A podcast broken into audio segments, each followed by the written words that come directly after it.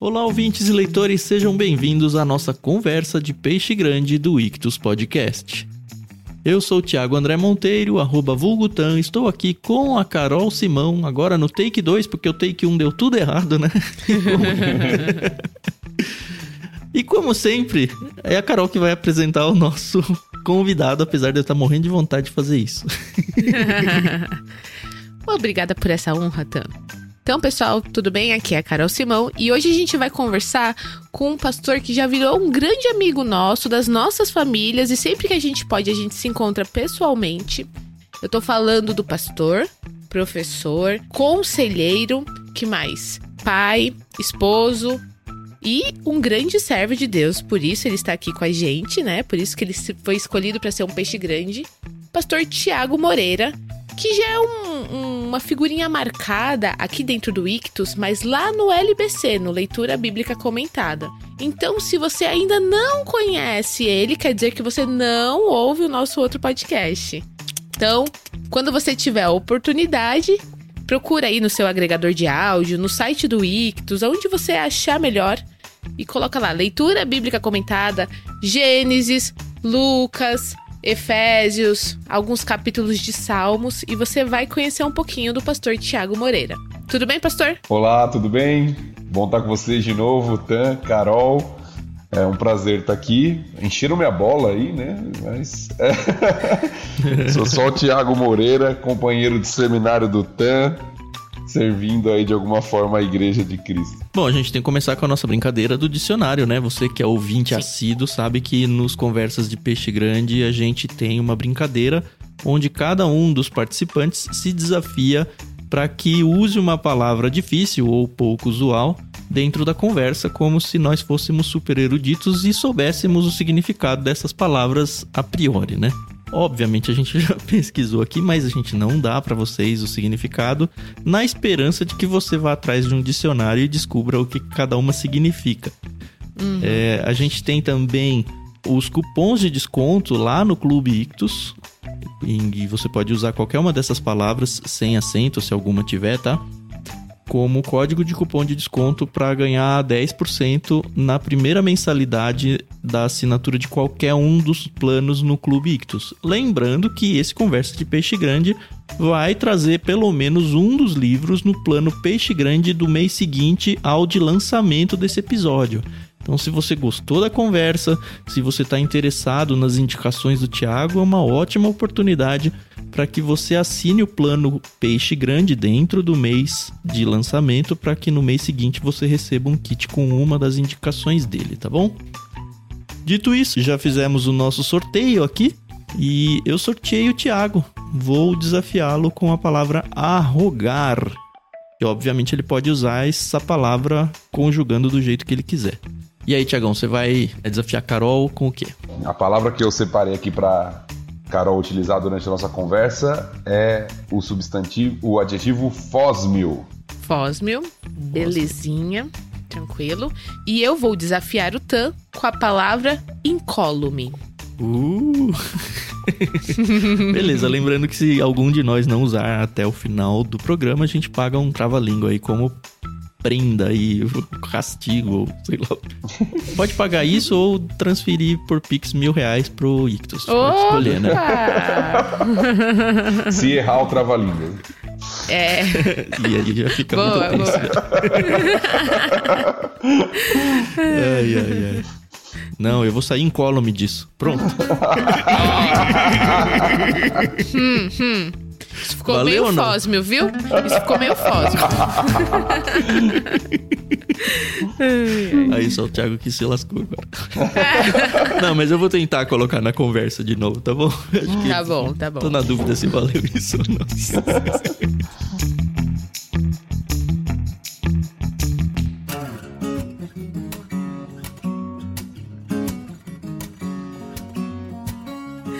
Mas muito bem, como de costume, né? A gente tem que apresentar os nossos convidados. Então, nada melhor do que o próprio Tiago para contar um pouquinho de quem é o Tiago, de onde ele veio, se conheceu a Cristo criança, enfim, contar um pouquinho da sua vida, ministério, o que você faz. E a conversa vai fluindo normalmente, como todo mundo já conhece bem. Antes do pastor Tiago começar, eu preciso dizer a, uma, uma lembrança que eu tenho com ele. Então, para quem não sabe, nós frequentamos a, a mesma denominação, né? Nós somos batistas. A gente também mora na mesma zona em São Paulo, né? A Zona Norte. Então a gente sempre acampou juntos, desde a minha adolescência. O pastor é um pouco só mais velho do que eu, então a gente acampou ali juntos. E eu lembro que um dos meus últimos acampamentos, eu, mas eu, eu não fui como acampante, eu fui como líder.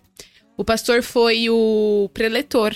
Ele tinha as crianças dele bem pequenininhas. E a gente teve um jantar temático no acampamento, que era o jantar do nunca. Você tinha que ir com uma profissão que você nunca escolheria para sua vida, né? Então imaginem, tinha de tudo, né?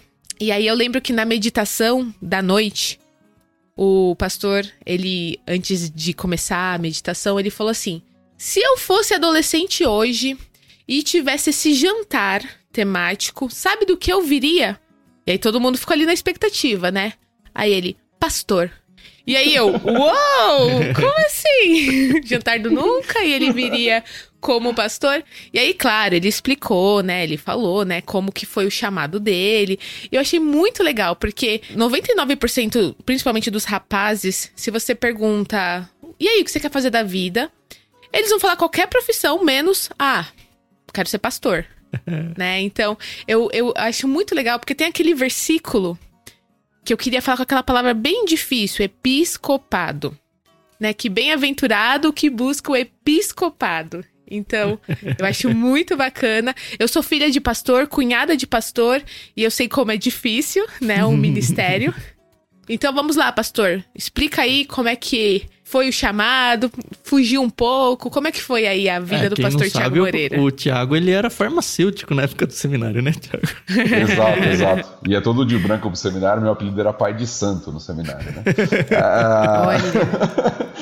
Bom, vamos lá, eu vou tentar ser, fazer um breve resumo aí da minha vida. Logo, logo tô chegando aos 40 aí, então já tem uma estradinha aí para contar. Então, ah, eu nasci num lar cristão, então eu ia da- na igreja desde pequeno. Na verdade, meu avô, de parte de mãe, foi o primeiro pastor brasileiro da igreja que eu pastoreio hoje, que na verdade é a única igreja da minha vida, né? A igreja que eu Ah, que cresci legal. E que eu assumi o ministério e estou pastoreando até hoje, que é a igreja em Jardim Tremembé, Igreja Batista em Jardim Tremembé, na zona norte de São Paulo, como a Carol falou. Então eu nasci realmente num Nepotismo, né? É isso. É, é isso, quase isso. Apesar de que eu não vi o ministério do meu avô. Quando eu me lembro, né, na minha adole- infância e adolescência, ele já estava aposentado. Já não estava mais em Tremembé. Mas minha mãe cresceu lá, porque era filha de pastor, e eu também cresci lá, na igreja de Jardim Tremembé. Então, desde pequeno, eu estou lá. Minha conversão, ela acontece ali no início da adolescência, sob o ministério do pastor Wagner, que hoje é meu colega de trabalho lá no Logos. Então hoje eu atuo tanto na igreja local quanto como coordenador de cursos da Faculdade Batista Logos, né, no Legal. Jabapá. São Paulo, que é o seminário que eu me formei também, né, antigo seminário Batista Regular de São Paulo, hoje já Faculdade de Teologia ali na zona sul de São Paulo. Ah, então eu né, fui convertido ao Senhor ali no início da adolescência e comecei a trabalhar com o meu pai, que tinha um comércio, que é o outro lado da família, né? Meu avô era farmacêutico, técnico em farmácia, né? Meu pai foi comerciante, teve uma drogaria. Eu comecei a trabalhar com ele com 15 anos. Uau. Então naquela época não tinha ainda aquelas leis de jovens aprendizes, né? Então eu comecei a na marra, trabalhar, né? comecei a trabalhar com meu pai com 15 anos. E assim que eu terminei o colégio, eu fiz o movimento natural, fui fazer uma faculdade de farmácia e a ideia era continuar o negócio da família, né? Uhum. Então me formei em farmácia e bioquímica e quando eu estava no último ano de faculdade, entre ensinos na igreja, viagens missionárias, ah, eu entendi que Deus estava me chamando para o ministério. E aí tive uma conversa com o pastor Wagner sobre isso. Ah, ele falou: termina a faculdade, você tem mais um ano aí, termina a faculdade e depois você vai para o seminário. E eu fiz isso, né? Aceitei o conselho dele, terminei a faculdade. Só que nesse período começou a ter uma, um coração meio resistente à ideia do chamado ministerial. Ah, Seu mesmo, ou da família. Meu mesmo, meu mesmo. Então eu já trabalhava na farmácia e tal, e entrei aqui não, tal, e relutando aqui. Aí relutando. veio a pergunta, por que raios eu falei com o pastor Wagner? Devia ter ficado quieto. relutando aqui, relutando ali, resolvi entrar numa pós-graduação em farmácia hospitalar. E, uhum. e, foi engraçado, né? Porque eu sempre conto essa história quando as pessoas usam algumas ideias sobre vontade de Deus, porque nem sempre as coisas subjetivas nos ajudam, né? Eu lembro que eu prestei né, uma pós de farmácia hospitalar lá na cidade universitária, na USP. Uhum. E eu não estudei muito assim e tal, e passei. E aí o que eu coloquei na minha mente? Ah, então a vontade de Deus é que eu vá para isso mesmo. Deus. Né? Sim, sim, sim. então, Ele que me é, pôs aqui, né? Na verdade, não é o ministério, não é, é, não é o pastorado, é isso mesmo, né? Só que Você deu... nem tinha começado o seminário ainda, né? Não, não. Deu seis meses de curso, eu não aguentei, assim. Deus foi me tirando de lá, me dando uma convicção interior. Então eu tranquei, parei, na verdade, o curso, nunca mais voltei para entrar no seminário. Entrei no seminário no meio do ano. Ah. E aí conheci o Tan lá no seminário, a gente fez o curso de teologia junto.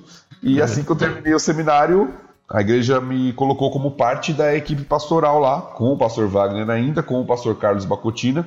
Ficamos nós três por um ano e meio juntos, servindo juntos até que o pastor Wagner saiu, né, assumiu o ministério em Manaus, e a igreja me integralizou. Até esse momento eu era parcial, continuava trabalhando na, na uhum. farmácia, é, e, e aí assumi o ministério integral e a, larguei a profissão de farmacêutico, não tenho atuado desde então, e tenho servido lá desde 2012 na igreja de Tremembé. É, então, eu queria abrir um parênteses aí, ô Thiago, que talvez seja importante para alguns ouvintes. Eu conheço um pouco dessa história, mas é, eu acho que muita gente pode estar nessa batalha de, poxa, o que eu faço e tudo. Porque, assim, pelo que você desenhou, você vivia um cenário estável, onde você não estava empreendendo numa farmácia no sentido de que, ah, eu tô criando a minha profissão. Já era algo estabelecido, era uma farmácia tradicional, era um emprego garantido e tudo mais. Uma coisa da família que você só estava levando adiante. E se eu me lembro bem, essa farmácia fechou, né? Não é? Vocês venderam ela, ou sei lá, não tem nada a ver mais com vocês. Não sei se gerou dentro da sua família algum tipo de, poxa, todo um negócio que nós construímos vai jogar pro lixo desse jeito, sabe? Se você teve uma luta interna por causa disso, nessa decisão de sair disso, e se teve algum tipo de mal-estar ou resistência familiar, principalmente por parte da família do seu pai, né, que trouxe essa farmácia aí ao longo dos anos. E como é que ele foi passar por isso? Como é que você lidou com isso? Porque talvez a gente tenha ouvintes aí que estão nessa de, poxa, eu Sabe aquela, aquele senso brasileiro de, ah, eu tenho um emprego público, estabilidade, como é que eu vou abandonar tudo para um negócio tão incerto? E assim, vamos combinar que ser pastor é uma coisa, infelizmente, incerta no Brasil. A gente não sabe, pelo menos no início, né? Se você não, não trabalha numa mega igreja, não é famoso nem nada, às vezes aí os pastores passam fome, os pastores e missionários aí têm uma vida financeira bem complicada. Queria que você contasse um pouco dessa experiência. Legal, boa, boa. Compartilhar boa, com a gente. Boa colocação. Eu lidei, primeiramente, internamente, eu lidei muito com essas questões. Eu acho que foi um dos motivos né, dessa resistência daquela fase que eu falei. Né, uhum. Pensar que tinha uma estabilidade, uma segurança, uma projeção de vida tranquila. Como se a gente pudesse. Você já estava casado ou não? Como se a gente pudesse direcionar a nossa vida de alguma forma. Não, não, quando eu comecei o seminário, eu estava namorando ainda. Eu me casei no terceiro não, ano. Na decisão da farmácia. Na decisão da farmácia já estava casado. Foi posterior, eu já, como eu falei, eu comecei o ministério ainda trabalhando na farmácia, né? Mas a decisão uhum. de vender foi mais para frente. Mas vou chegar lá. Mas quando eu entendi essa questão do chamado ministerial, foi a primeira luta foi interior mesmo, né? Uh, essa questão é vou para algo incerto, eu tenho algo seguro, né? Trabalho com meu pai desde os 15, já sei, já conheço aqui como fazer essas coisas, o, negócio é tranquilo, tem, dá uma boa estabilidade financeira. A gente nunca foi rico no sentido, né, de riqueza, era uma farmácia. Ter sobrando, né? Era uma farmácia de bairro, assim, mas que tinha uma estabilidade tranquila para a família. Então, esse primeiro dilema foi interior. O segundo foi que meu pai sempre foi muito tranquilo com relação a isso. Apesar dele não ser um, um membro frequente da igreja, né? Ativo assim, ele vai e tal, mas ele não é tão ativo como minha mãe, por exemplo. ele sempre foi muito tranquilo no sentido, olha, você que tem que tomar as decisões da sua vida. Uhum. Mas é evidente que a expectativa dele, né, do meu avô, era seguir o negócio da família, né? E nem eu e nem minha irmã fomos por esse lado. É, minha irmã foi fazer um concurso, né, é, trabalhando em banco, e eu fui por um momento, né, na verdade trabalhei na farmácia por 15, 16 anos da minha vida, né, foi um período até relativamente grande, desde a época da adolescência até já estando no Ministério Parcial, trabalhando na farmácia, mas não dei continuidade a tudo isso. Então é, era, é nítido que era a expectativa deles, mas nunca houve uma pressão ou uma condenação. Eles sempre foram bem uhum. tranquilos no sentido, olha, você que tem que decidir o que é melhor para sua vida. Porém, muitas pessoas, eu ouvi isso de muitas pessoas, tem certeza? Você vai largar algo que é tranquilo, né?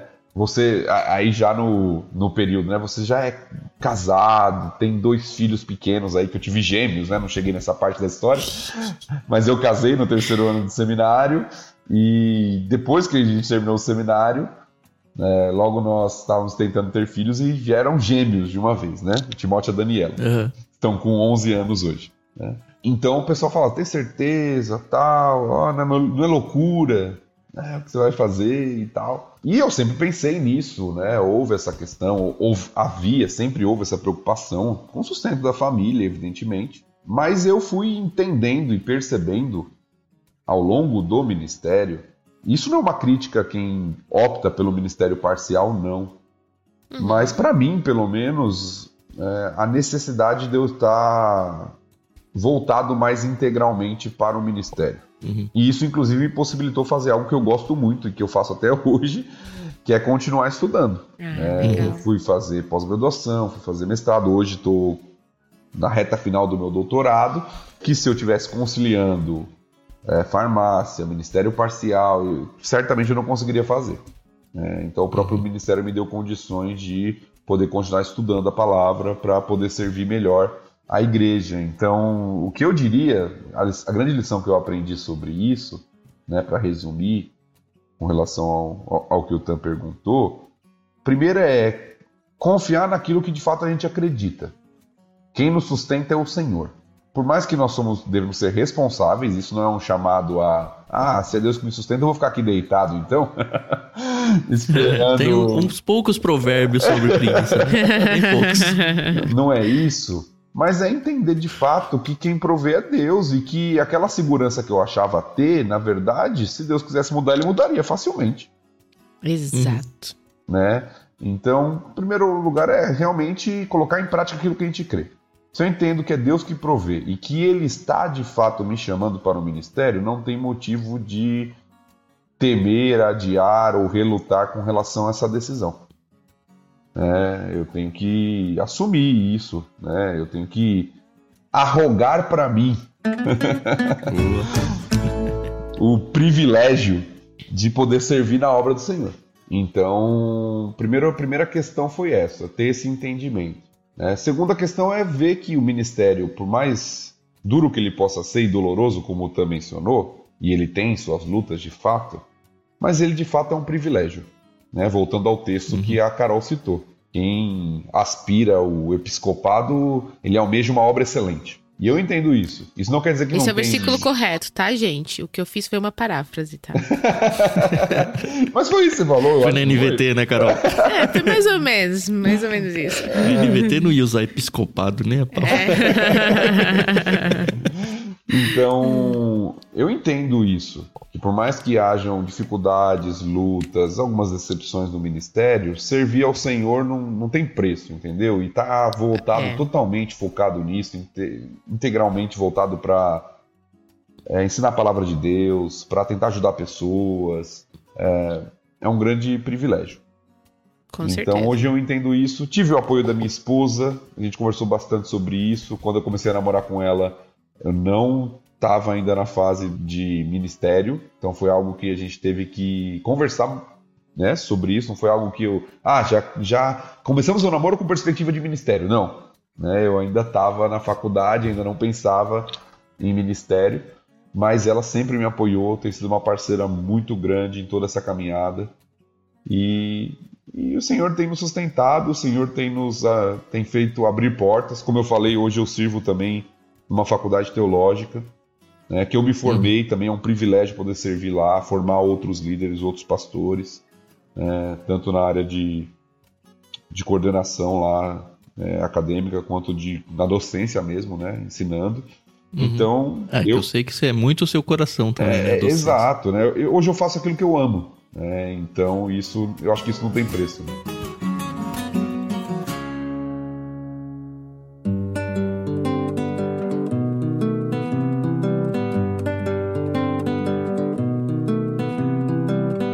Gente puder pensar na carreira de pastores, né? é bem comum que todos eles meio que atirem mais para algum lado, vai, para algum tipo de ministério.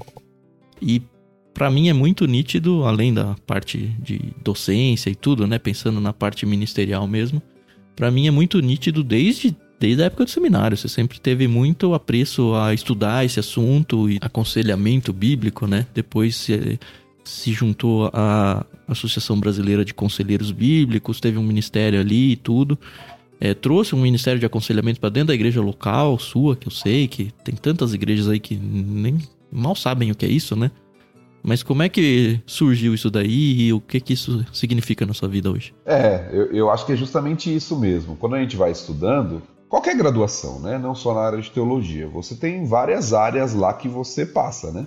Então você vai pegar qualquer área aí de estudo, na graduação vai te dar um panorama de várias áreas dentro daquele campo. É, dentro da teologia hum. não é diferente. Talvez a primeira área que me chamou a atenção, hoje eu divido isso com outra área, mas vou, a gente vai chegar lá na conversa. Mas a primeira área que me chamou a atenção, além do estudo bíblico que eu sempre gostei, foi a área de aconselhamento bíblico. Eu acho que isso por alguns motivos. Pela influência do próprio seminário, das disciplinas, nós tivemos lá dos professores, pastor Fernando, pastor Pierre, homens que, que ensinavam nessa área de aconselhamento e que né, tinham um coração mesmo voltado para Deus, quanto pelo envolvimento da minha própria igreja local. Né? Então eu fui criando realmente paixão por aquilo, porque eu via isso acontecendo na igreja local, eu estudava sobre isso e eu tinha o desejo de ajudar pessoas por meio da, da, do aconselhamento pela palavra. Então isso começou uhum. na época do seminário mesmo, quando nós estávamos no, quando eu estava no último ano de seminário, ainda seminarista, com o pastor Carlos, que já tinha se formado, já estava na equipe lá na igreja, nós iniciamos um projeto de montar um ministério de aconselhamento na igreja. Para formar conselheiros dentro de casa, né? Formar conselheiros, formar uma equipe de conselheiros. Geralmente as igrejas têm aconselhamento, mas quem faz é geralmente é só o pastor. Exato. Às vezes a esposa do pastor. Uhum. Quando muito. Começamos um trabalho de formar conselheiros na igreja, de ter uma equipe uhum. realmente de conselheiros, não só para atender as demandas da, da comunidade cristã ali, da igreja local, mas também de ser atuante no bairro e de ah, ser uma legal. forma de poder servir as pessoas no bairro e até levar o evangelho de Cristo para elas, evangelizá-las por meio do aconselhamento. Então nós começamos um período de formação. Além do seminário, fomos fazer outros cursos, fizemos o Nutra com o pastor Jairo Cáceres, que é um, um dos grandes conhecedores do assunto no nosso país, né, um dos pioneiros uhum. no nosso país. Aí fui me envolvendo com a BCB, fazendo os cursos da BCB, fazendo curso para ser professor da BCB. Quem não sabe, o Tan citou aí, a BCB é a Associação Brasileira de Conselheiros Bíblicos. E isso foi se tornando parte integral do meu ministério. Então, nos primeiros anos de ministério, uma das coisas que eu mais fazia era aconselhamento. Então isso foi gerando um amor por isso é, entender que o aconselhamento não é só um bate-papo com a pessoa, mas a necessidade de realmente estudar a palavra, tentar entender a pessoa e tentar ajudar a pessoa. Então foi um processo que me fez crescer muito. Então eu diria que eu acho que as maiores influências foram a ênfase do próprio seminário, que é seguir uma linha de aconselhamento bíblico, e a ênfase da própria igreja local juntando ao meu, uhum. ao meu perfil e ao meu desejo, né, de servir nessa área. Quando a gente for falar sobre os livros, você vai notar que alguns livros estão nessa área. Alguns livros que marcaram minha vida estão nessa área, né, porque uhum. é uma uhum. área que realmente Deus usou assim para trabalhar tanto a minha vida pessoal antes de tudo, né, o processo de autoconfrontação que o Tan até citou, quanto a vida das pessoas que de alguma forma eu pude ajudar aí por meio do aconselhamento. E até hoje faço, né? Tanto na igreja local quanto no seminário agora também. Né? Mas pelo jeito virou a chavinha aí, né? E agora você tem um ministério adicional aí, é isso? De um assunto novo, é isso? É, então. Até a minha pós-graduação, eu fiz uma pós em aconselhamento, né? Essa foi a área que eu mais estudei. A partir do meu mestrado, eu comecei, tanto pelo desejo mesmo pessoal, quanto pela necessidade, eu comecei a me inclinar um pouco mais para a área de línguas originais do Novo Testamento, grego. Ah, eu digo legal. pela necessidade por quê? Nesse período aí, por volta de 2015, 2016, eu fui convidado para voltar ao seminário como professor. Então eu terminei meu curso em 2012, fiz minha pós-graduação, iniciei meu mestrado lá no seminário e aí fui chamado a voltar como professor. E eu comecei a dar algumas disciplinas lá, disciplinas mais introdutórias, né? Só que aí o professor de grego, que foi meu professor de grego, ele saiu do seminário. Ele uhum. foi assumir o Ministério do Interior de São Paulo, o pastor Fernando, né? Foi para Tupã na época. Uhum. E ele me chamou. Falou: Olha, queria que você assumisse a matéria. Eu falei: Você tá doido? Aí ele falou: Não, você. Tá falando grego, né? não, você foi bom aluno, você tem capacidade e tal, e tal, e tal. E aí, eu, né? Dizem que você aprende de fato quando você ensina, né? Sim, então, é verdade. Que, eu tive que correr atrás, né? Ou descobre que não sabe. exatamente, exatamente. ah, Quando vem aquela pergunta, né? Você joga pra classe, assim, é só porque... Aí eu tive que correr atrás, revisitar, reestudar, né? E fui fazer um mestrado na área de, de língua, né? De Novo Testamento. E, e aí foi uma área que foi tomando também paixão, assim, né? Hoje as matérias que eu dou no seminário, é, aconselhamento bíblico hoje como professor eu quase não dou mais, que tem outro professor que, que assume essa área, que, que é lá da igreja também, né? Que é o pastor Carlos, que é bastante envolvido. Uhum. E eu tô nas disciplinas de Novo Testamento. Que então legal. é a área que eu tenho Você já faz suas devocionais em grego ou não? eu, quando seminarista, né, você faz algumas coisas que depois você se arrepende, né? então eu lembro quando eu tava aprendendo grego, eu levava a Bíblia em grego para para ouvir a mensagem, né? Em vez de prestar atenção na mensagem, ficava comparando o texto, tá? Então hoje é. eu tento evitar o que é devocional com o que é estudo. Uhum. Então devocional eu tento não eu sei que tem gente que consegue e faz muito bem, mas eu tento não ser muito técnico. mas você não pega um livro em grego e sai lendo, igual português já. Um livro em grego, quando a gente fala hoje em dia. Ah, a Bíblia, a, né? A um Bíblia. livro bíblico. Ah, isso. É evidente que não, né? Eu não tenho a mesma fluência aqui no português. Mas eu consigo ler o texto hoje, né? Pegar o texto grego e, e lê-lo e entender o que está acontecendo. Com a mesma velocidade, com a mesma uhum. compreensão? Evidentemente que não, né? É, normal, ah, né? Mas eu consigo hoje pegar o Novo Testamento grego e, e lê-lo. Muito pela familiaridade, pelos vocábulos que eu fui adquirindo. A prática, né? Eu tô, como eu falei, isso aconteceu em 2016. Eu tô dando disciplinas nessa área no seminário aí já vai fazer sete anos, né? Uhum. Então já é algo que já de alguma forma faz parte, né? Mas já pegou algum errinho assim numa meditação de outro colega, falando, hum, não é bem isso não, tá usando o grego aí de um jeito errado? Ah, eu acho que isso acontece, né, Carol? Mas eu, eu quando eu não olho, LBC, né? Eu olho para isso. quando eu olho para isso, é, eu tenho que entender o seguinte: primeiro, que a palavra de Deus é infalível, nós somos falhos. Então, nós podemos nos equivocar na interpretação, e eu tenho certeza que eu faço isso, mesmo tendo mais conhecimento hoje ainda. É, sempre quando eu tenho essa tendência de olhar e falar, ah, tá, a interpretação está errada, eu tento lembrar do, do meu início de ministério, né? Às vezes eu guardo todos os meus sermões, né? Às vezes eu olho assim e falo assim, não acredito que eu preguei isso aqui, né? Mas, assim... vontade de abrir uma cápsula do tempo, voltar, e voltar lá e, e falar, falar gente, desculpa, desculpa, não era isso. Exatamente. Mas assim, é, no grego, obviamente, eu, eu nem sei identificar o alfabeto grego. Eu sei o que é o pi. É parecido com o nosso, é parecido com o nosso, não é difícil não. O alfa Mas, parece exemplo, o A, o beta parece o B. O B, ah, tá bom. Mas aí, é, por exemplo, a gente estudou no LBC Oséias, o livro de Oséias, e aí ali tinha um. Houve um infeliz incidente ali com um pastor que ele colocou o acento no lugar errado numa palavra. Ah, sim. Então, sim. em vez. Em português. Português. Em vez de adultério, ele foi. Ele, ele entendeu adultera, né? Ah, e aí. Sim no grego tem como ter esses errinhos, assim, de, de acentuação. É brincadeira, então, tá, gente? Só tô, tô aqui. Não, sim, mas a, a, sua colocação é, é, interessante por quê? Porque hoje, o texto grego que a gente tem em nossa mão, ele é um texto bem tranquilo, assim, né? Com acento, com pontuação, todo bonitinho já e tal. Uhum. Uh, o texto escrito na época bíblica não era assim, né? Isso que nós temos hoje já já está bem facilitado para gente. O texto era escrito tudo em maiúsculo, tudo junto, sem espaço para economizar o papiro. Então, as próprias variantes textuais que nós temos, aquelas às vezes tem na sua Bíblia um trecho entre colchetes, né, entre parênteses que tem uma possível uhum. variante nota ali, nota de rodapé, muitas vezes é por causa disso. Por exemplo, ah, você tem lá no grego a diferença entre, assim como no português, né? Entre nós e vós é uma letra. Certo. Né? O N e o V pra gente, no grego também, é uma letra só. E às vezes tem lá, entre colchetes, é nós ou vós. Por quê? Porque na hora que copiou, um copiou como vós, outro copiou como nós. Hum. Porque é bem parecido, essas palavras são bem parecidas. Então, às vezes, tem alguns desses tipos de variantes que se dão pela proximidade mesmo, pela semelhança. É, graças a Deus, as cópias bíblicas elas têm uma precisão muito grande comparada a outros escritos. Então, nós temos confiança de que nossas traduções, elas de fato expressam bem ali o texto original, mas essas variantes muitas vezes se dão por causa disso, por palavras uhum. parecidas ali.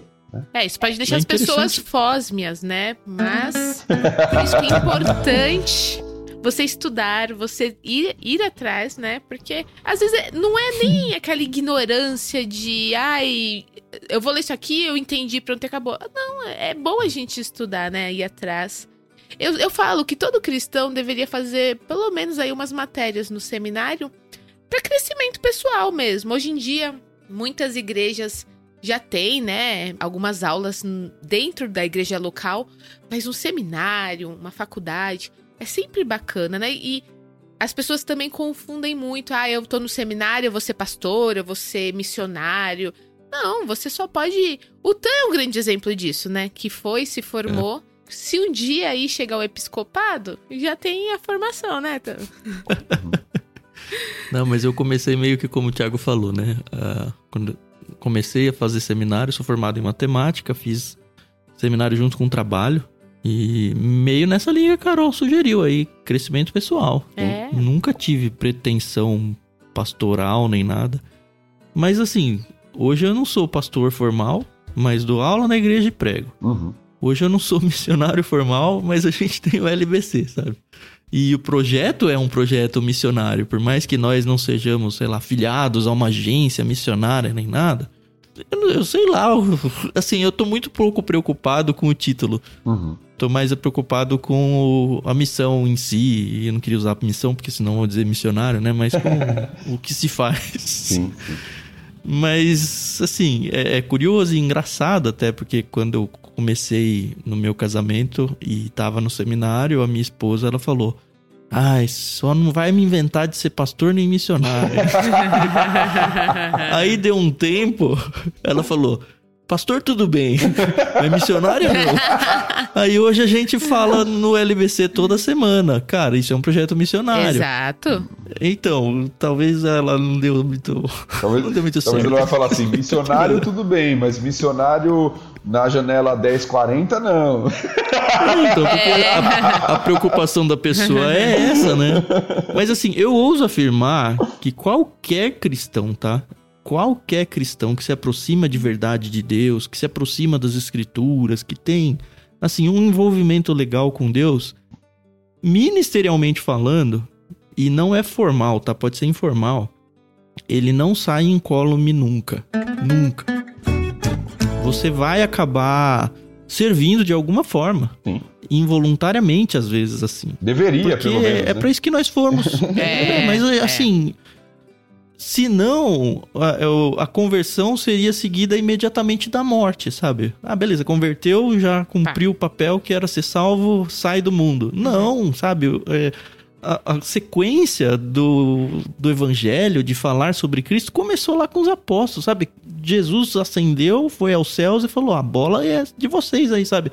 E ainda é nossa. Sim. Porque os apóstolos fizeram a mesma coisa, ó, converte, é o começo. Agora ajuda a crescer essa bola de neve aí. Uhum. Mas isso que a Carol falou, eu acho bem interessante mesmo, né? Essa ideia do cristão como alguém que precisa estar buscando conhecer mais a Deus. Seja por meio da igreja local, se a igreja local tem condições de oferecer o que é necessário, seja por meio dos recursos. Hoje em dia você tem, como a faculdade, seminários, você pode fazer uma matéria, não precisa fazer o curso inteiro. Ou é, recursos na internet, ou podcasts como hum. é, o LBC e outros. É, eu vejo, né, muitas vezes as pessoas, muitos cristãos, acomodados, né, no sentido de não buscar crescer, não buscar conhecer mais, não buscar a ferramenta para o serviço. E como o Tan falou, todos nós somos servos, né, na mesma obra. Então a gente uhum. deveria buscar isso. E sempre tem um cursinho de pós esperando você aí, né, Thiago? Por aí. tem, tem, tem bastante.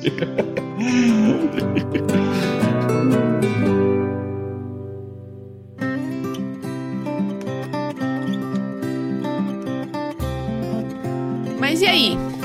Aí a gente tem a questão, né, por ser pastor, por ser professor, por estar tá fazendo aí um doutorado, a gente acredita que o pastor Tiago Moreira lê um pouco, né?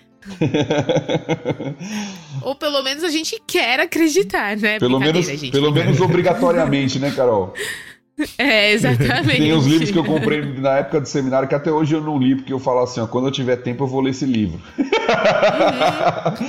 a gente é, acaba. Mas essa é a realidade de todo mundo. Né? entrando em curso, entrando em curso, você tem que ler pelo menos aquilo que é obrigatório, né? pois é. Não, eu, eu acabei de fazer um curso de roteiros. Eu gosto dessa parte, eu falei, ah, vou fazer um curso. E aí, cada aula, o professor jogava uma lista de livros lá.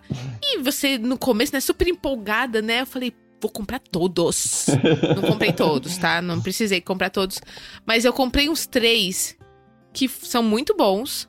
Só que assim, eu comecei a ler e falei, ah, beleza, vou deixar aqui, daqui a pouco eu continuo. Como cada aula ele ia introduzindo um pouco mais, um pouco mais, eu falei, não, não dá. Impossível ler tudo assim numa tacada só, né? Tem a vida pra gente consumir, né? Mas eu tô lendo um livro legal, Carol, antes do Thiago entrar na lista dele aí. Ele foi lançado agora, esse mês. Chama Biblioteca no Fim do Túnel. Que são artigos, né, do Rodrigo Casarim, que inclusive já teve no ah, Ictus Podcast legal. aqui. E é uma coletânea de textos sobre livros, sobre bibliotecas, enfim, sobre a vida como leitor. E num dos artigos dele, é, ele fala sobre a, a, biblioteca, né? E ele trouxe uma coisa muito legal. E, assim, muita gente que tem bibliotecas fica incomodado com esse negócio. Ah, tem um monte de livro que eu nunca li, que eu nunca vou ler. Como o Thiago até brincou agora, né? Uhum. Mas é, pela primeira vez eu vi uma ilustração que diz assim: olha, a sua biblioteca não deve ser um, um espaço onde você olha para ela com um senso de fracasso, sabe? De que, puxa, não consegui nem perto daquilo que eu planejava. E muita gente tem esse peso. Mas é, entenda ela como um mapa ou um, sabe, um mapa rodoviário que te dá opções para você passear por vários lugares diferentes. Então, quanto mais livros você tem ali, mais caminhos possíveis você pode tomar a qualquer hora. E eu falei, poxa, que bonito isso, né? É verdade, é verdade. Gostei, guardei e não me incomoda mais. Mas vai lá, Thiago, é sua vez agora de brilhar, de brilhar. e trazer seus, seus alfarrábios aí para os ouvintes. Vamos lá. É, falar sobre livros que marcam, né? É difícil, porque cada época, cada área tem um pouco disso, né? Você vai aprendendo. Só, só um pouquinho da história, da minha história ainda para introduzir esse assunto, a matéria uhum. que eu uhum. odiava no ensino médio chamava-se literatura. Ah... que coisa. Eu lembro que até o seminário, se eu li, além da Bíblia, que eu, por, pelo contexto de igreja, né, eu já era acostumado a ler mesmo desde a adolescência, ah, se eu li acho que dois ou três livros foi muito. Então eu não tinha o hábito de ler. Uau. Não gostava de uhum. ler. Né? E o seminário me forçou a ler, porque o Tan sabe, né? Então, cada semestre você tem lá não sei quantas mil páginas de leitura para fazer, somando todas as é. matérias, né? Livro para resenhar é, e tudo. Exatamente. E hoje eu, minha esposa né, até briga comigo de vez em quando, porque a gente sai de férias, eu levo o livro, né? Porque hoje se tornou algo prazeroso, não algo forçado, algo que eu gosto, mas nem sempre foi assim. Né? Na verdade, a área da língua portuguesa, da literatura, não era minha área, né? Quando eu fui para farmácia e tudo, minha área era eu era de exatas, assim como o Tânia. Uh, uhum. E depois que eu fui desenvolvendo a questão da, da literatura mesmo. E eu lembro que o primeiro uhum. livro, primeiro livro que eu li e que ficou muito marcado para mim, já no seminário, mas fazendo. Não foi nem um livro que eu li no seminário, foi um livro que eu li uh, fazendo discipulado na igreja, me preparando para ser líder de jovens, de adolescentes, num grupinho que a gente tinha. Uh, eu nem sei se esse livro existe mais, tá bom? Chamava A Cruz de Hitler. Ah, é bom. Se eu não me engano, era é da editora, era da editora Vida. O autor era Erwin Lutzer. Não é um livro muito, uhum. não é um clássico, não é um livro muito conhecido.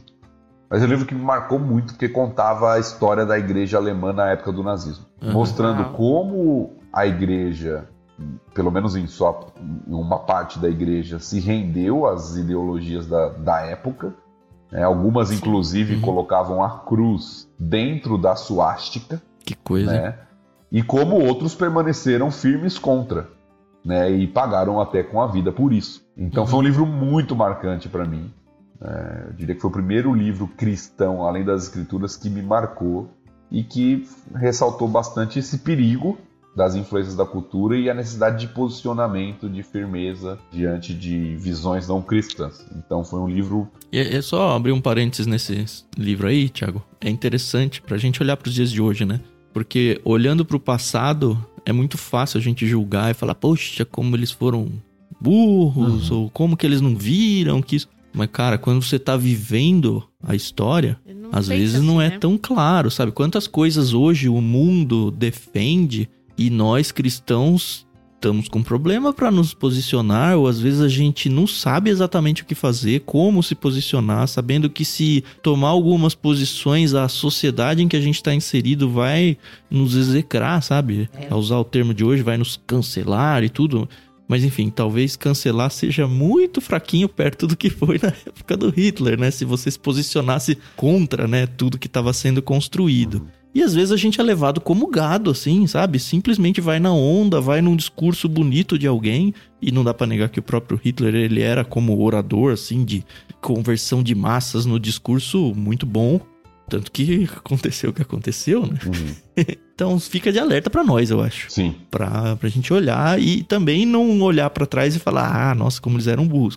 Cara, nós talvez tivéssemos tomado posições erradas lá também. É. Eu gosto muito desse assunto de Segunda Guerra Mundial.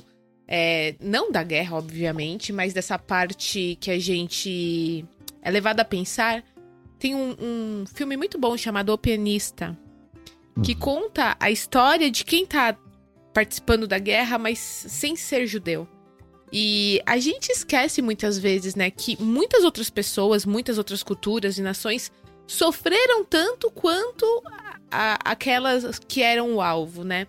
Então é interessante porque numa situação normal você não fica pensando ah, como que a igreja se posicionava, ah, como tal nação se posicionava, como tal presidente, primeiro-ministro, enfim, se posicionava. E poxa, foi uma coisa que atingiu o mundo, né?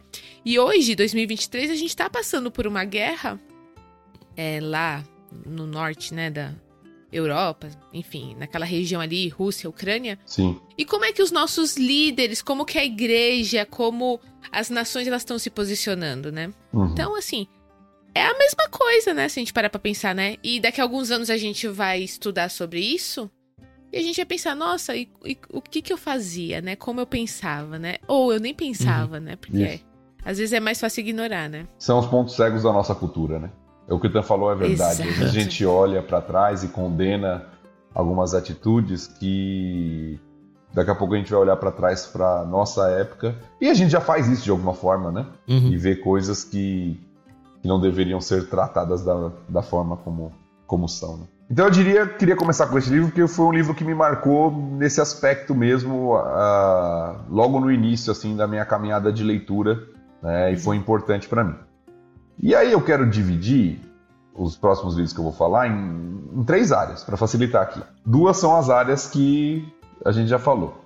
Uma é a área de aconselhamento bíblico, livros que eu li muito certo. nessa área e que me marcaram. Um deles é, é, um clássico bem conhecido aí da literatura de aconselhamento bíblico, que é o Ídolos do Coração.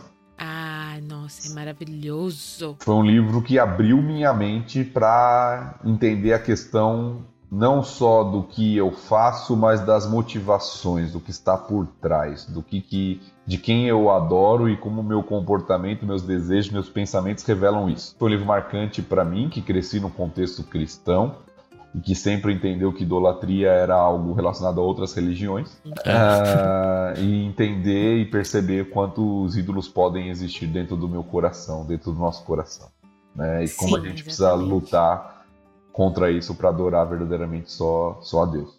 Outro livro dentro dessa linha, de um autor que eu gosto muito até hoje, tem vários livros dele que eu leio até hoje, mas que eu acho bem interessante, é o Instrumentos nas Mãos do Redentor, do Paul Tripp. Eu poderia trazer um livro, uma lista de livros só do Paul Tripp aqui, mas eu gosto muito do, do autor, né?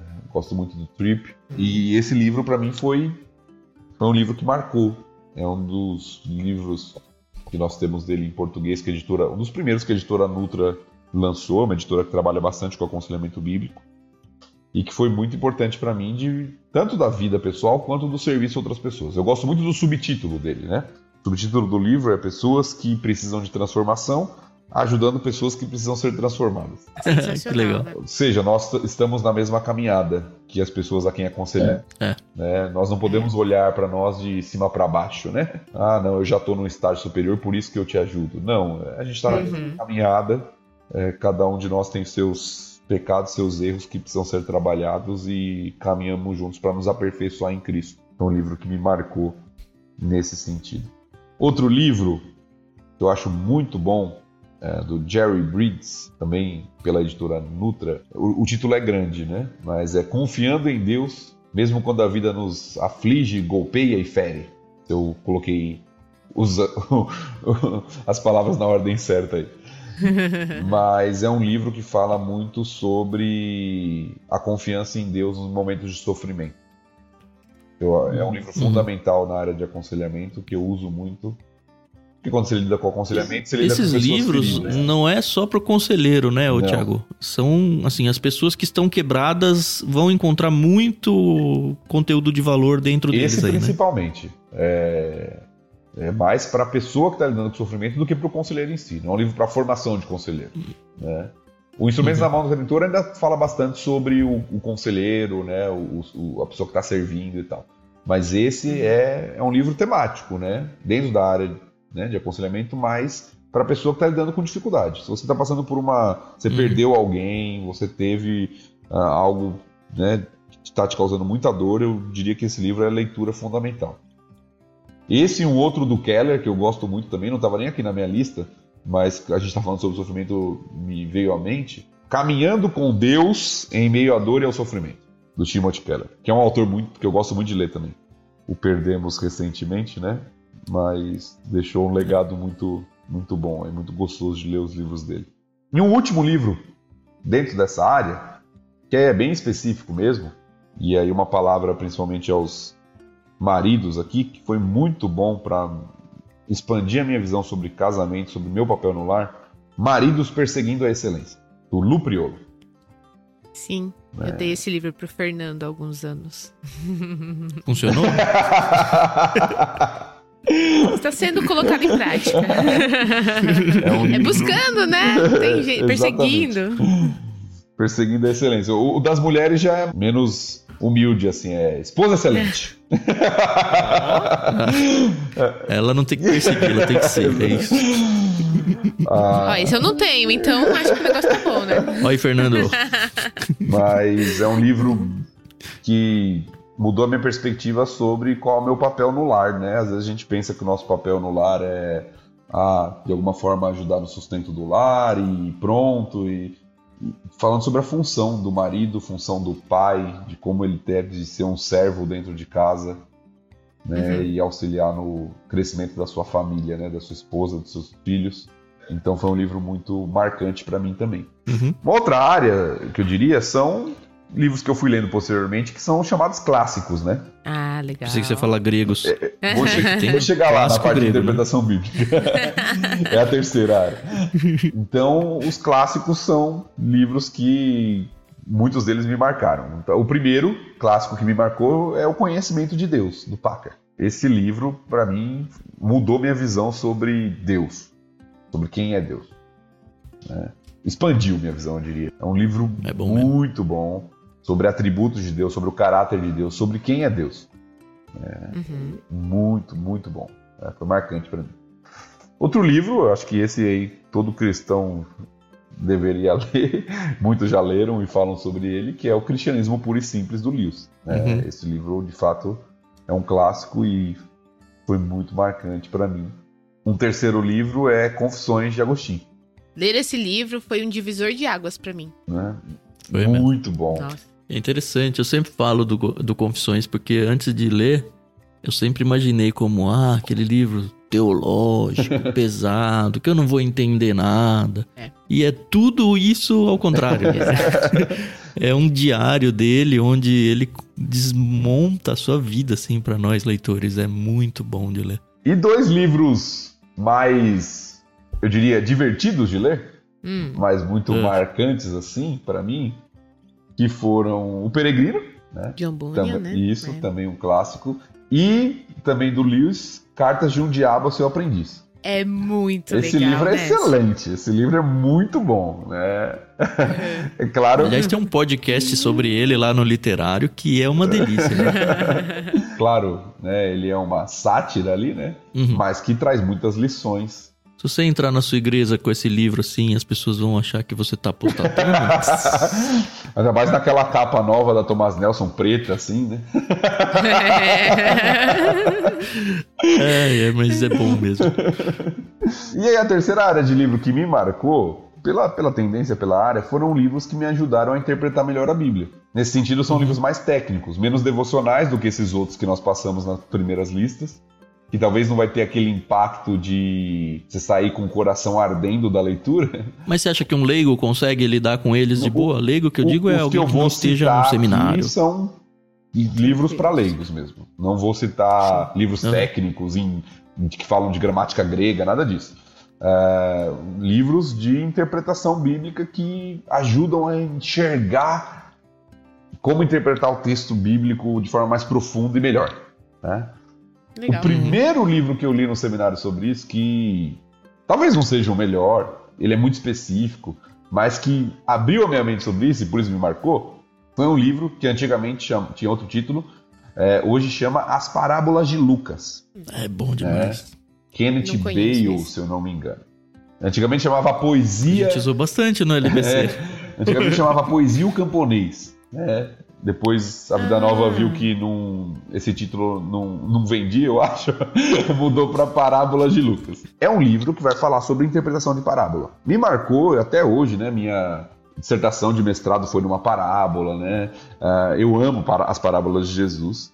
E esse livro me mostrou que, para eu entender melhor a parábola, tinha uma série de outras coisas que eu deveria observar, como contexto cultural, Uhum. como o próprio contexto literário da parábola, a estrutura da parábola. Então, abriu minha mente assim sobre interpretação bíblica. Eu falei, opa, tem mais do que essa superfície aqui que eu tô arranhando. Foi um livro marcante para mim nesse sentido, né, de me ajudar a ah, ler a Bíblia, interpretar a Bíblia com mais clareza. Um outro livro, e esse sim, bem simples, tá? Para você que está começando, tá falando assim, ah, não vou entender, é um livro muito técnico, mas bem simples sobre isso, que eu gosto muito e que me marcou na época, e apesar de ser introdutório para quem está começando, vale muito a pena, da editora Bacegular, que é o Vivendo na Palavra. É, esse livro, nossa. Quando as pessoas que não conhecem esse autor descobrirem esse livro, Então, o livro Vivendo na Palavra é uma introdução a, a como você estudar a Bíblia, como você interpretar a sua Bíblia. E um terceiro e último que eu queria deixar, que já é um livro que não é técnico, qualquer um consegue ler, mas mais robusto, eu diria, que chama Introdução à Interpretação Bíblica. São três autores. É o Blomberg, que é um é, erudito aí na área de Novo Testamento, Evangelhos principalmente, e mais dois autores aí, que eu não lembro exatamente o nome, Hubbard e mais um. isso Ah, é o Klein. Klein, Klein, isso mesmo, William. isso mesmo. Isso. que é um livro que vai dar, é um livro grosso, mas que ele vai te ajudar a entender como você lê cada tipo de literatura bíblica.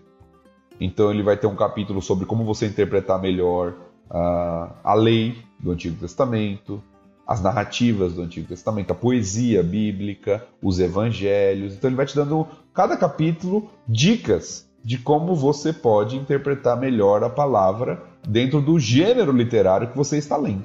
Então acho que é um livro muito útil. Né? Tem vários livros desse tipo, estou citando um aqui que eu gosto, tem o Osborne, Espiral Hermenêutica, tem outros, mas que ajudam a pessoa que está estudando a Bíblia a entender melhor o texto, a compreender os tipos de é, a forma como o autor lida com aquele tipo de literatura, né, o que é característico da poesia, o que é característico da prosa. Então, um livro bem interessante que ajuda a gente a interpretar e aprofundar melhor no texto bíblico. Só queria abrir um pop-up aqui, quando você mencionou Howard Hendricks aí, no Vivendo na Palavra. É, a Carol acho que mencionou, né? Ah, é um autor que não é muito conhecido, se as pessoas conhecessem. Eu coloco o Howard Hendricks na mesma prateleira do Tim Keller facilmente, uhum. assim. E talvez até um pouquinho acima, pelo menos na minha experiência de leitura. Porque ele me marcou mais. Os livros dele me marcaram mais. Talvez porque me pegaram primeiro, né? Porque eu li eles antes do Tim Keller. Uhum. Mas tô dizendo isso porque eu sei que muita gente que ouve ama o Tim Keller. E é pra amar mesmo. A literatura dele é muito Sim. boa. Uhum. Mas dá uma atençãozinha para esse Howard Hendricks. Ele deve ter mais de meia dúzia de livros traduzidos aí pro, pro português. De tudo quanto é editora. Eu não sei exatamente cada. Mas assim, não é um autor de uma editora única, não. Já achei livro deles em vários lugares. Normalmente são livros pequenos, muito devocionais. E para quem curte Keller, com certeza vai curtir livros do Hendricks. Uhum.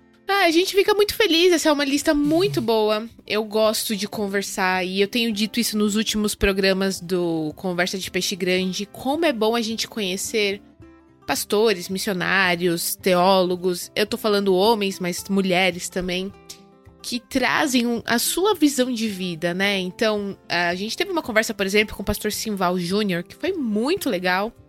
E por Mês ele... passado, né? Exato por ele ser um ativista, por ele é, trabalhar ali com um outro lado da sociedade, ele trouxe livros uhum. focados nisso, né? Uhum. Isso é muito é. bacana. A gente também teve uma autora, Débora Ottoni, que traz muita questão da poesia, por ela ser uma autora, né, que publica poesia, enfim. E é muito bacana conversar com o pastor Tiago Moreira, que a gente sabe que gosta muito dessa área de aconselhamento, línguas, enfim e ver os livros que realmente foram guiando ele por esse caminho, né? Uhum.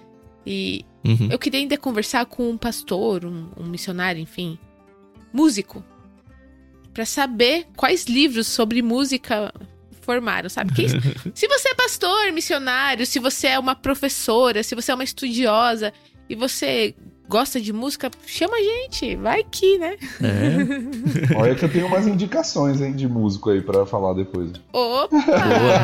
show, show, é o que a gente quer, é o que a gente gosta.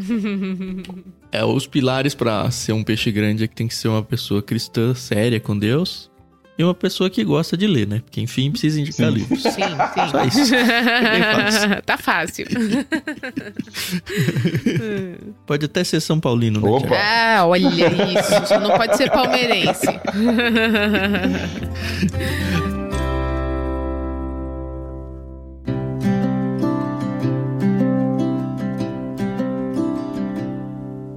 Ai, ai, mas cara, é muito bom ter o Thiago de novo com a gente. Ele já gravou tantas vezes em tantos contextos. É verdade. E sempre dá saudade. É, é muito bom ter você com a gente de novo. A Carol tem o, o Ping Pong, né? O nome do quadro, né? Opa. né? Isso mesmo. Chico, vê se você arruma uma vinheta aí pro Ping Pong aí pra introduzir o quadro. É, sabe o programa? Lá, sabe aquele programa que a Marília Gabriela ela sim, tinha sim. que é De frente com o Gabi. Eu faço perguntas. Isso. e aí tinha aquele quadro, né, o jogo rápido bate volta, que ela fazia perguntas e não necessariamente o convidado tinha que justificar, ele só respondia com palavras curtas. E não, eu não vou perguntar uma palavra que te define, ou Tiago por Tiago. São ainda coisas. Você, é pergunta de RH, né? Se você fosse um animal, como você seria? É. Mas são perguntas relacionadas ainda ao mundo da literatura. E vamos lá, né? Vamos lá.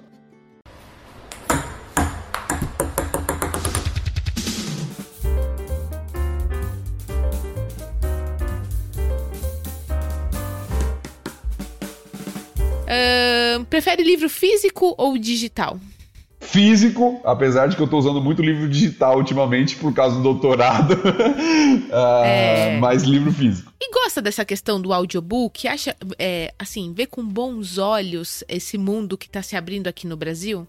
Vejo com bons olhos, eu acho que ajuda muita gente, apesar de que minha experiência, muitas vezes eu perco a concentração, tenho que ficar voltando no audiobook, mas eu vejo com bons olhos, acho que é um recurso que pode ser útil. Tem alguma meta de leitura? Tudo bem que agora com o mestrado eu sei que é bem complicado colocar qualquer meta, mas... Alguém pôs a meta pra Exatamente. você. É. Eu tenho uma meta na ementa. boa. Boa. 3 mil leituras por disciplina. 3 mil páginas por disciplina. Eita. Tá, tá respondido. E, e... Ah, não, não, pô.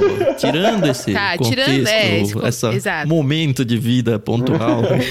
Como é que você lida com metas de leitura ou Quando eu não estou fazendo algum curso específico assim, eu acabo fazendo minhas metas, é evidente, eu acho que ninguém trabalha assim, ah, vou, algum talvez alguém, né? Uh, vou simplesmente lendo assim. Eu faço uma meta, mas não é uma, algo rígido. Por exemplo, eu pego um livro, eu olho, geralmente, quantidade de páginas, quantidade de capítulos, e falo, ah, vou terminar esse livro em duas semanas. Uh, então é uma meta mais por li uhum. livro lido do que ah, tantas páginas por mês ou algo do tipo. Então, uhum. é, ler um livro de cada vez ou ler vários? Eu prefiro ler um de cada vez, apesar de que às vezes tenho que ler vários por causa do ministério, da, das aulas, mas eu prefiro um livro de cada vez. E abandona a leitura? Eu não tô falando é, aquelas leituras para o mestrado, por exemplo, mas uhum. vou começar a ler um livro. Tenho duas semanas, tô me pondo essa meta, mas comecei a ler. Sair de férias é, aí, né? É. Não me pegou, então então deixa pra lá. Ou não, comecei, vou terminar. Raramente abandono, assim. né? Isso faz parte do, eu acho que do meu perfil, que tem a parte positiva e a parte negativa. Às vezes o livro é ruim, mas eu vou ler até o fim porque eu comecei a ler. então raramente abandono. Pra falar que é ruim mesmo. raramente abandono a leitura. Beleza. É isso, eu acho que da minha parte acabou. E acabou, né, Thiago? Vamos agora ao encerramento. Acabou, acabou. Não vou fazer a pergunta de toda vez.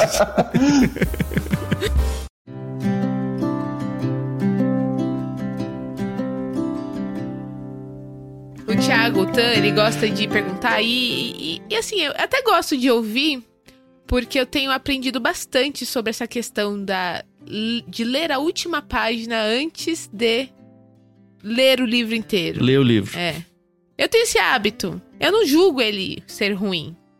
Eu gosto de ler a última página, principalmente quando é uma história a pergunta ficcional. é se você acha que a Carol é louca. Oh, não, não é essa a pergunta. a pergunta é: você faz a mesma coisa? Não, eu sei, tudo não. bem.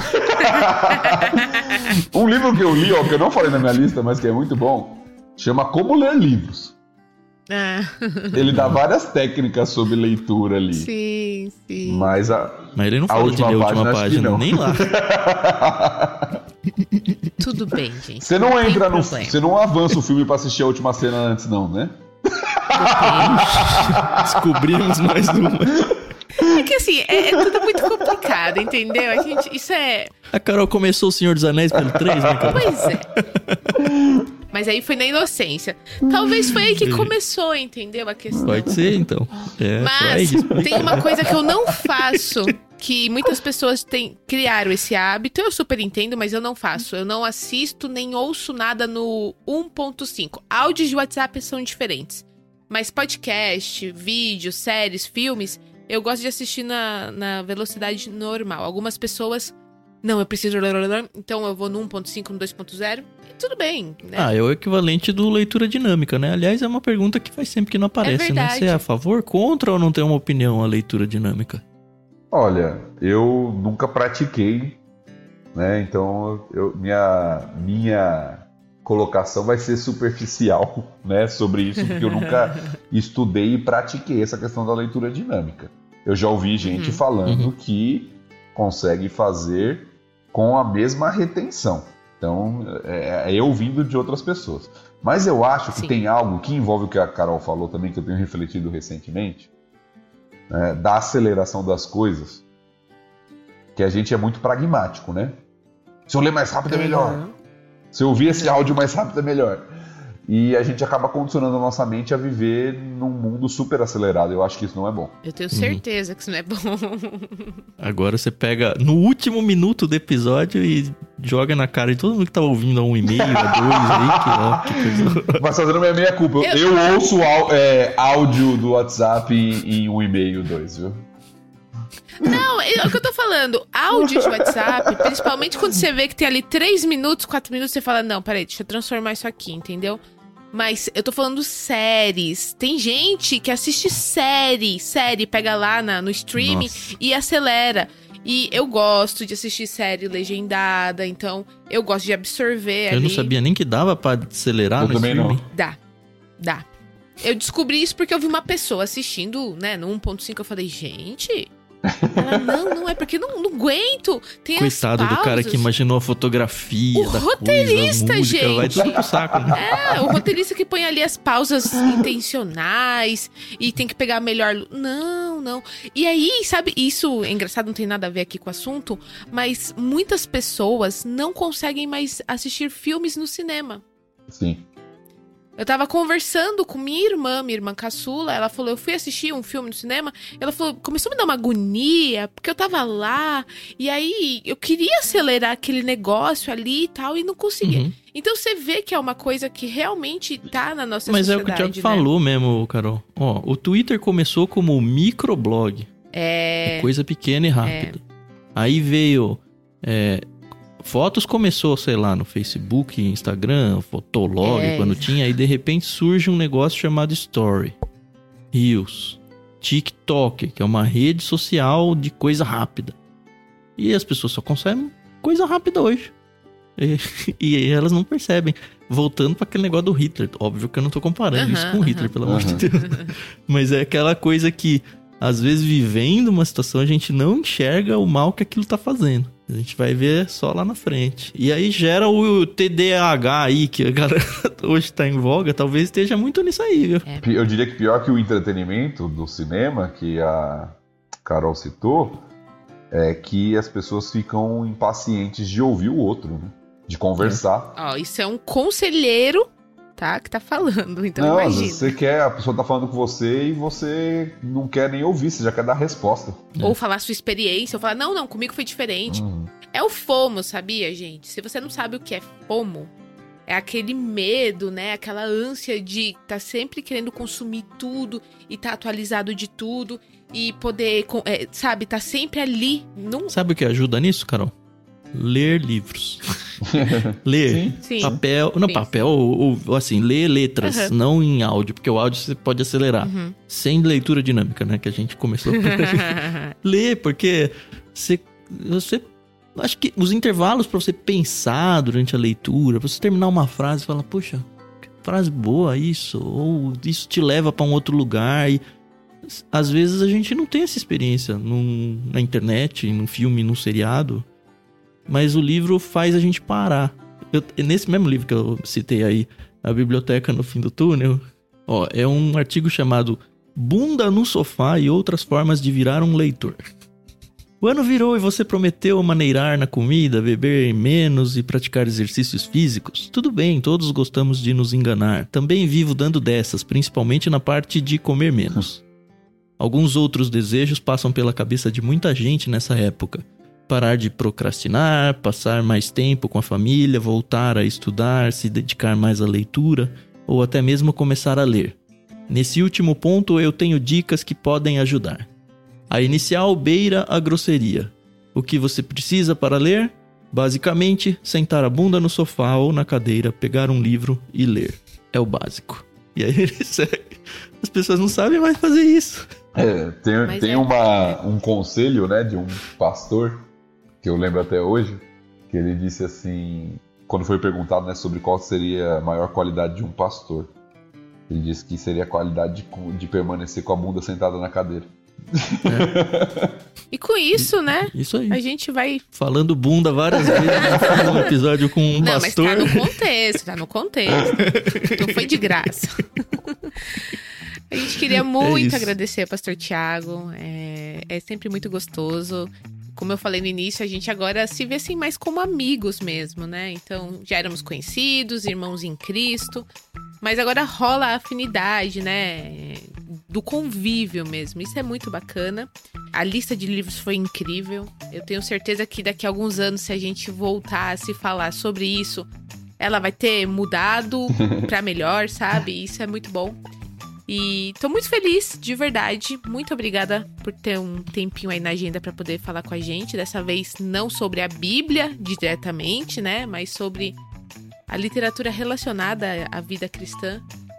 E vou deixar o Tan se despedir e agradecer, mas fica aí a minha gratidão eterna gravada aqui no Ictus Podcast. Oh, isso aí. a gente sempre gosta de agradecer os ouvintes, né? Porque emprestou a sua hora do dia aí, ou meia hora, se você, se você ouviu no vez dois, né? Quem sabe? Mas enfim, pelo tempo que esteve com a gente aqui, espero que realmente tenha sido de bom proveito para vocês, que vocês Lembrem-se de usar uma das palavras aí do dicionário para assinar. De fato, o plano do peixe grande garantiu uma das indicações do Tiago. Lembrando que se você for comprar alguns livros que ele indicou ou qualquer outra coisa, você pode fazer através do nosso link de afiliado na Amazon. Então é uma forma muito boa para você nos abençoar e retribuir todo esse conteúdo que a gente entrega de graça para vocês, porque a gente acaba ganhando uma comissão na sua compra e o valor não vai mudar nada para você. Para fazer isso, basta partir de ictus.com.br/amazon. Vamos deixar o link aí na descrição. E se você tem o desejo de se envolver ainda mais com a gente, e Deus sabe o quanto a gente precisa disso, a gente tem um esquema de financiamento coletivo no Catarse para você conhecer melhor o nosso projeto e as nossas necessidades e como você pode nos apoiar. Acesse catarse.me/ictus. Lembrando que lá tem duas faixas de apoio sugeridas mas você pode colocar e, e, configurar o valor que você quiser. Você não precisa necessariamente ficar preso a nenhuma delas. Dá uma atençãozinha para isso. Também queria agradecer o pastor Tiago por estar junto com a gente. É sempre uma delícia gastar um tempinho conversando com ele e matar um pouquinho a saudade que já estava batendo. Uhum. E é isso. Semana que vem a gente volta com mais um episódio do Ictus Podcast. Vou deixar o Thiago dar seus agradecimentos e palavras finais, deixar o seu arroba aí para as pessoas conseguirem segui-lo e tudo mais. Até mais. É, sempre quando você fala assim, deixar o seu arroba para as pessoas seguir, eu tenho que olhar, porque eu sou muito ruim desses negócios aí de rede social. Ah, arroba Thiago S. Moreira no Instagram e no Twitter. Thiago com TH, tá bom? Então, prazer, sempre um prazer estar com vocês, é muito gostoso. Né? Estar entre amigos é bom, mesmo que seja virtualmente, bater papo com vocês é muito gostoso. Então, foi muito bom poder compartilhar um pouquinho da minha experiência. Como a Carol falou, eu acho que Deus usa é, de acordo com o perfil, com a área, livros diversos para nos formar na caminhada. Então, foi bom poder compartilhar um pouquinho do que Deus usou na minha vida. Espero que seja útil para a sua também. Um abraço para todos os ouvintes e para vocês também, meus amigos.